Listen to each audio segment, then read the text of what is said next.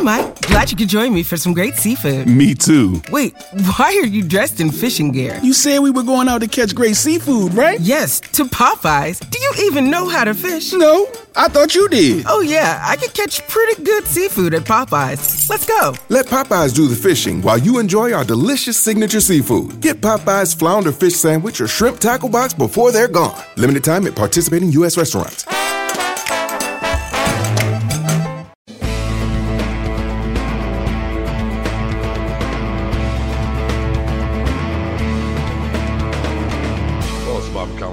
Yours truly, along with John Shannon, with only one fireplace going in the background, ladies and gentlemen, today as he is being um, COVID friendly, I suppose. Although I don't think fireplaces necessarily spread COVID. Do you think? No, no, and these ones don't even spread heat, so don't worry about it, Bob. Uh, we are um, happy to be joined by the executive director of the National Hockey League Players Association. Don Fehr is uh, with us. Happy holidays, Mr. Fehr. How you doing? Well, thank you. We're doing all right. Pretty safe down here. Hope everybody's healthy up where you are. Uh, well, uh, we are. I know John and I are, and um, we hope everybody else uh, stays safe too. Uh, well, let me start with this. Could you categorize how close you might have come to canceling the upcoming season? Was it even on the radar? Not really. That was going to be, from our standpoint, and I'm pretty sure from the NHL standpoint too, that was the last alternative and only if circumstances forced it.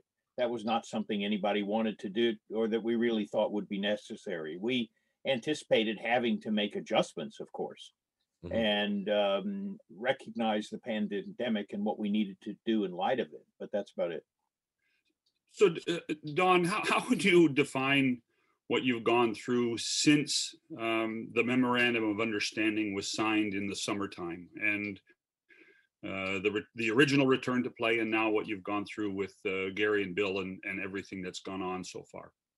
I, I guess I would say two ways. First of all, beginning with last March, this has been a process unlike anything I've ever gone through in my professional career because no matter how bad the disputes were in baseball or, or here in the NHL, you knew you could make a deal and you would end the disputes and things would go back in some fashion or another. Here, the pandemic made la- large amounts of what, what we had to deal with completely outside our control. So when we got the original MOU done last summer, um, it was an, a CBA extension which went for a number of years. Players were happy with that. We thought it worked. And it aided the possibility of, of pandemic reduced revenues. The players were prepared to to live with that on an ongoing basis. Um, the NHL thought the pandemic was hitting a little harder than they anticipated. We had some discussions um, turned out that there were no changes made and we were back where we started. Um, I, I sort of treat it as ordinary garden variety collective bargaining if you overlay that it was in the midst of a pandemic. I don't treat it as anything outside that. How would you so- categorize your objectives when you um, when when this all started and you and you started sitting in rooms and on um, Zoom calls? I would assume with the commission. I don't think they've been in the same room at all ever. Have you, Don? Have you? No, No. not for a very long time. I uh, did not go out to Edmonton. Mathieu Schneider was out there and he sat down with Gary a little bit, but I was in Toronto in the, in the bubble. Um, the, the objectives were to try and do two things to forge, obviously, the best possible deal we could for our constituents. That's the job. That's Gary's job on his side, too. Sure.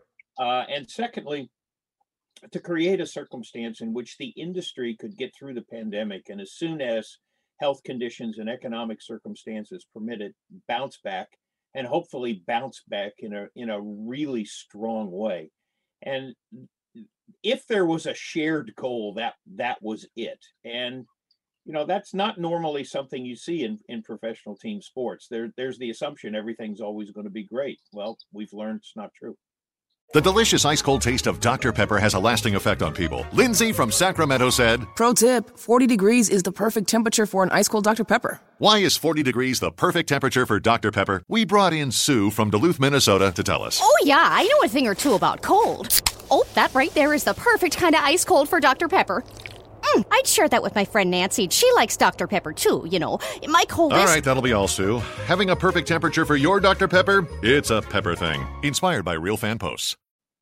John? Are you confident now that uh, uh, that the seven Canadian teams will be able to play in their seven cities? pretty confident. I mean, it, obviously, we're in discussions with the uh, various public health authorities in the five provinces plus PHAC, and the discussions are good. They're substantive. th- th- They're in a problem-solving mode, and we have some things to work out yet. But you know, I'll keep my fingers and toes crossed. But I think we'll get there, and before too long. And so, the so the, the alternative, the alternative would be to play in mini bubbles of, of some sort. And um, I would take it based on what happened in Toronto and Edmonton. The players wouldn't really like that very much. Well, it, it that's not the best alternative. Look, everybody wants to stay with their families, particularly in troubled times. And so we need to figure out a way to make that work if it's at all possible. Uh, plus the fact if you even thought about bubbles for a long, long period of time, you'd be asking people not to see their their spouses and not to see their children for months on end. That's a real, real heavy lift. Um, one of the things that was rumored to be discussed were um, like temporary bubbles, a bubble where teams would go in for a couple of weeks and then come out for a couple of weeks, addressing the issue you just raised on about not being able to see family for extended periods of, of time. Mhm. Was was that problematic? Did that prove to be a problematic uh, potential solution? No, I think what it proved to be was something we don't think we're going to have to do. That's Oh, what. I think it is. And and hopefully that will prove out to be the case. We'll know in just a couple of three, four days, I think. And uh, it, so that that leads the the thought you're you're you believe that the 13th is a realistic date to So far, ask me Monday, but so far. Yeah, and and that, and that really is a thing is that you, you you have to be flexible and adaptive in these days, right? Oh, there's no question about it. Look, uh, uh, players recognize and and we remind them from time to time that um, in this situation we're going to have to adapt if circumstances require. Nobody knows for sure what's going to happen, but I'm really confident that that the players have the kind of resiliency and understanding that they'll do that as a matter of course if it's required. You you alluded to this, Don, and that is that we don't know what's coming. We don't know what is what's going to happen tomorrow. We assume, you assume, that the season will start on the 13th. There's no reason to believe it won't, but who knows? Um, as the season progresses, does do the the the number of incidents, positive tests, increase or decrease? Is the vaccine a factor in in lowering the risk?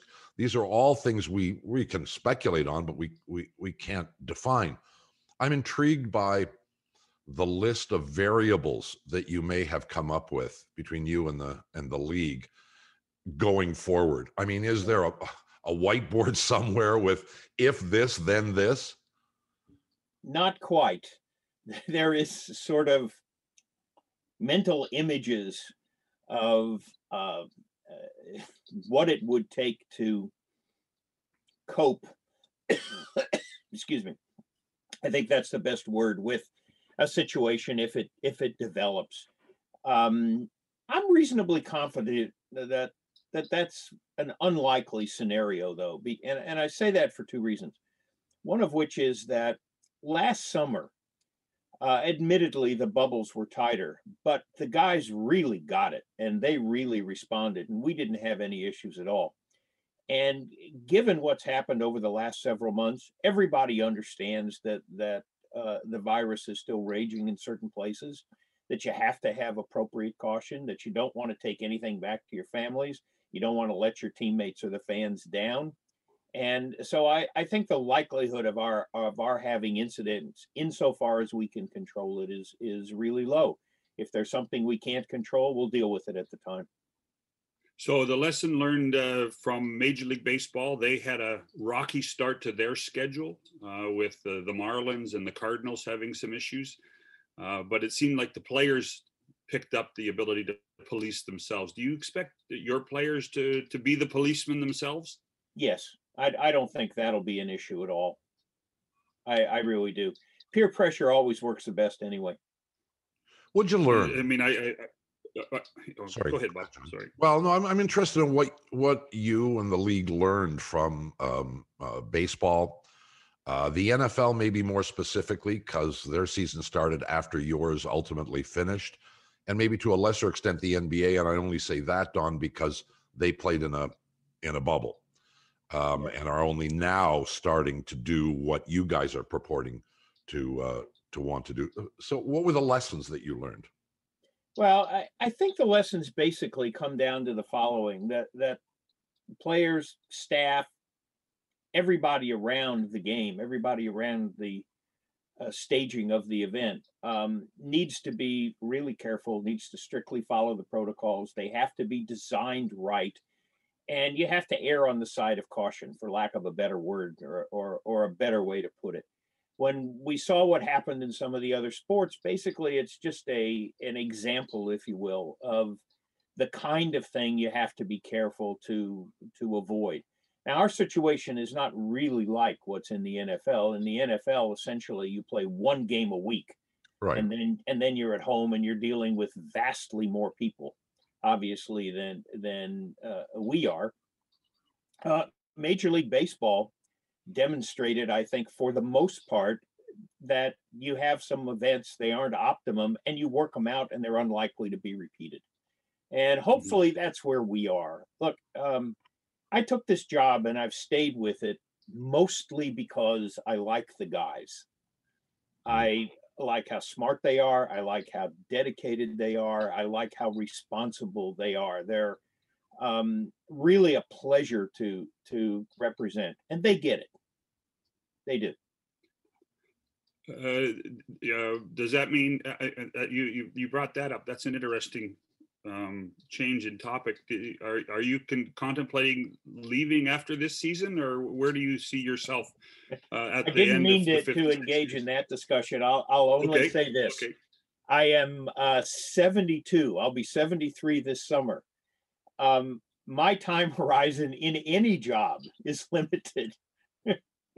so that's what we'll see. And and as I uh, told one of your colleagues who actually put it in a in a in, in a column yesterday, my grandchildren are really complaining that I can't go see them. And so, you know, that they sort of dominate the the Fehr extended family.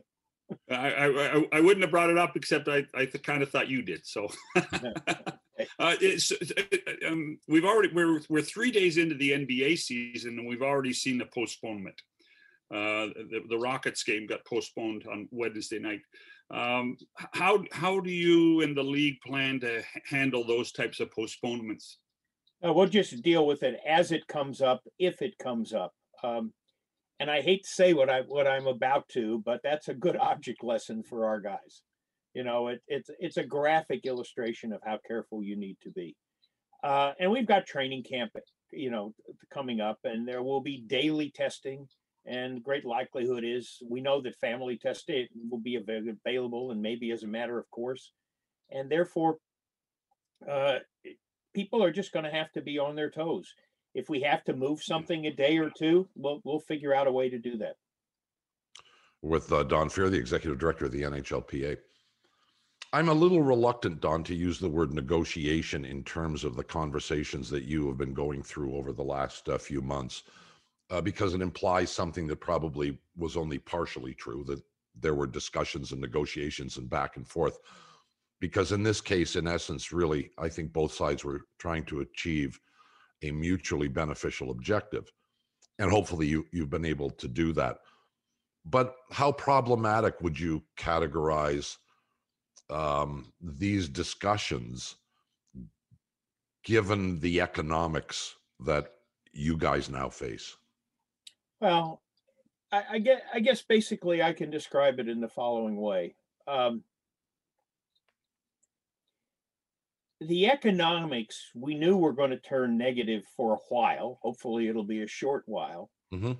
We don't know how fast they're going to rebound. All of my experience is that as soon as sports can come back to normal, no matter what the cause of the stoppage is, that they do rebound. And so, long term, I'm not concerned about that.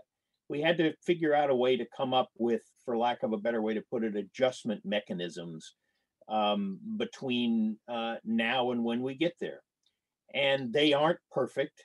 They're best guesses at, at the time. And there's going to be some players and there are going to be some owners that are going to be unhappy with them, I'm certain, as time goes on. But I'm confident that it's a reasonable way to proceed.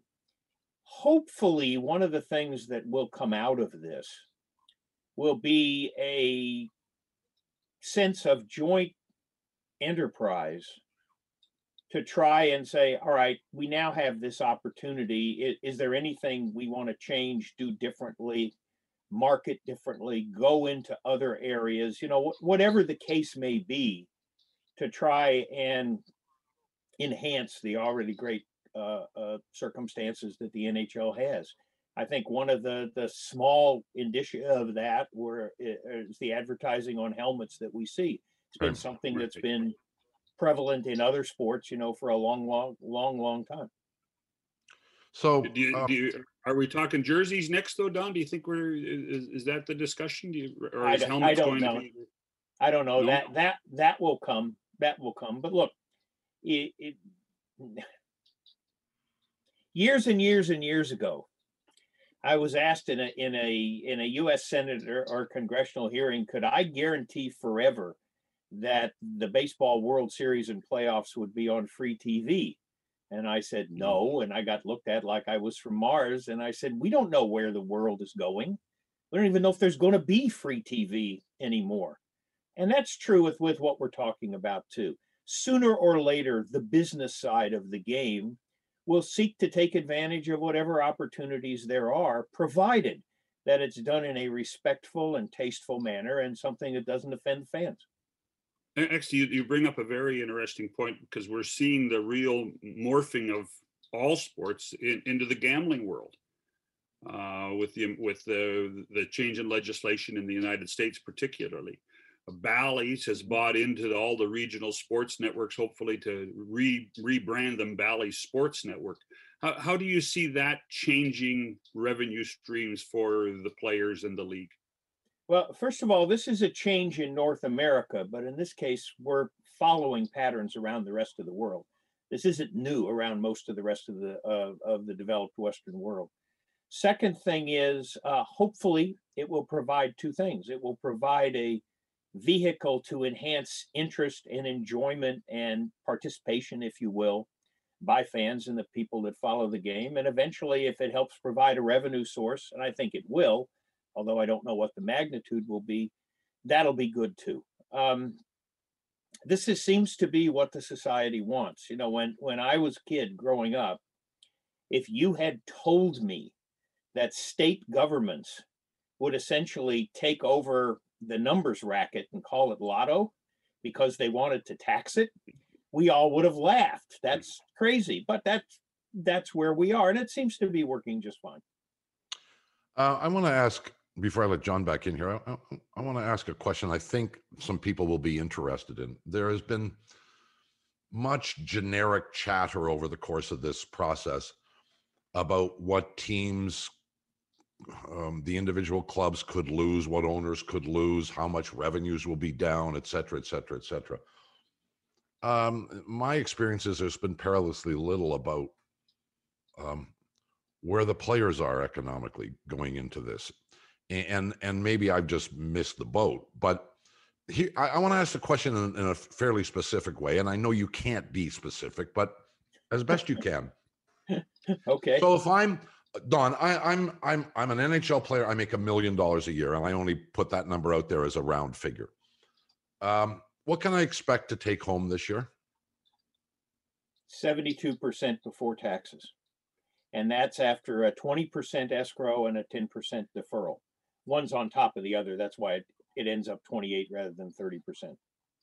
And, So- and that's what it'll be. And then there are are going forward, there are are three kinds of limitations. The first one is that until revenue really rebounds, the cap isn't going to grow. And that will be the sacrifice that players are going to have to go through.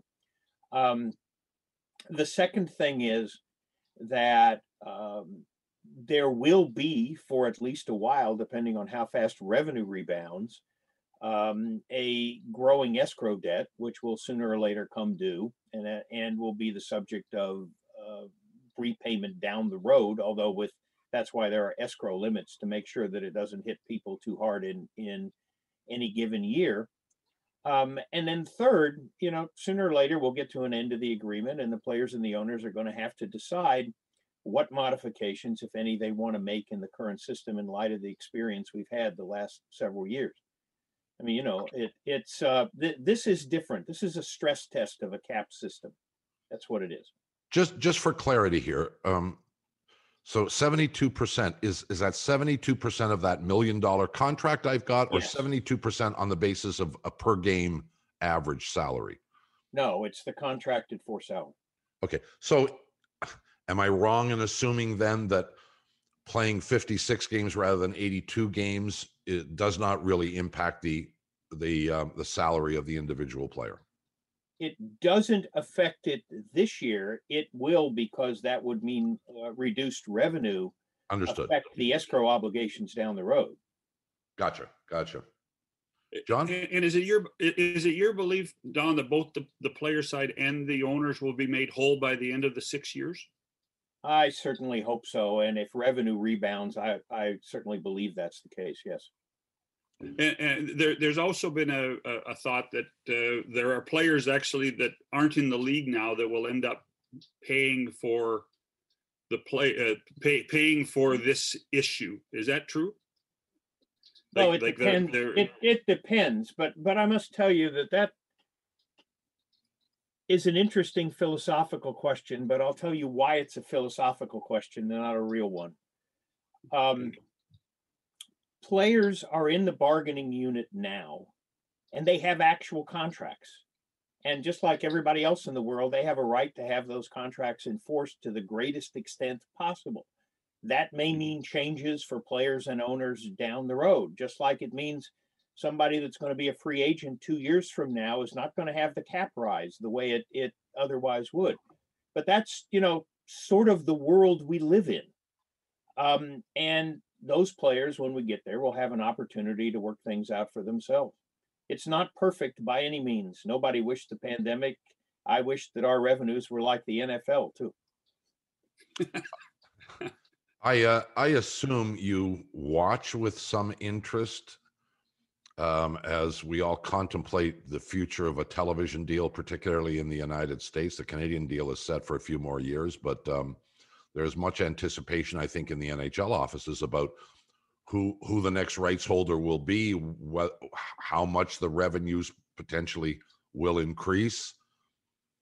Any feeling as to um, where that's going?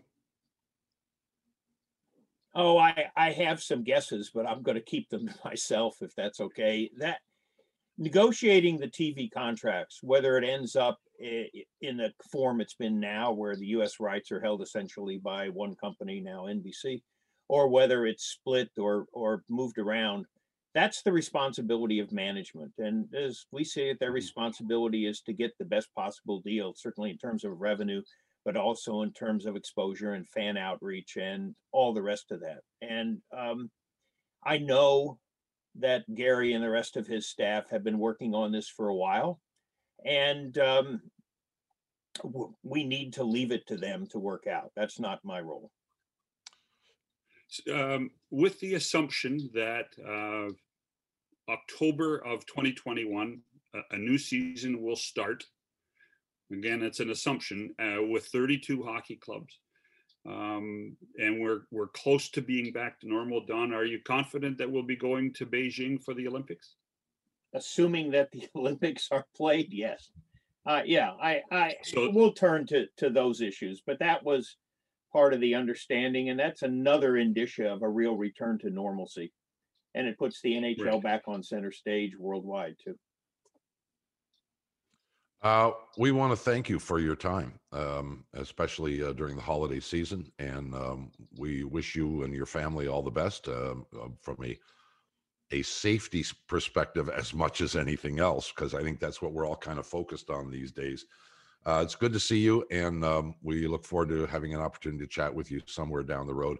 Uh, all the best, Don, and thanks again. You got it. I appreciate it. Bye bye. The executive director of the National Hockey League Players Association, Don Fehr. We'll see you next time on the podcast. Bye bye.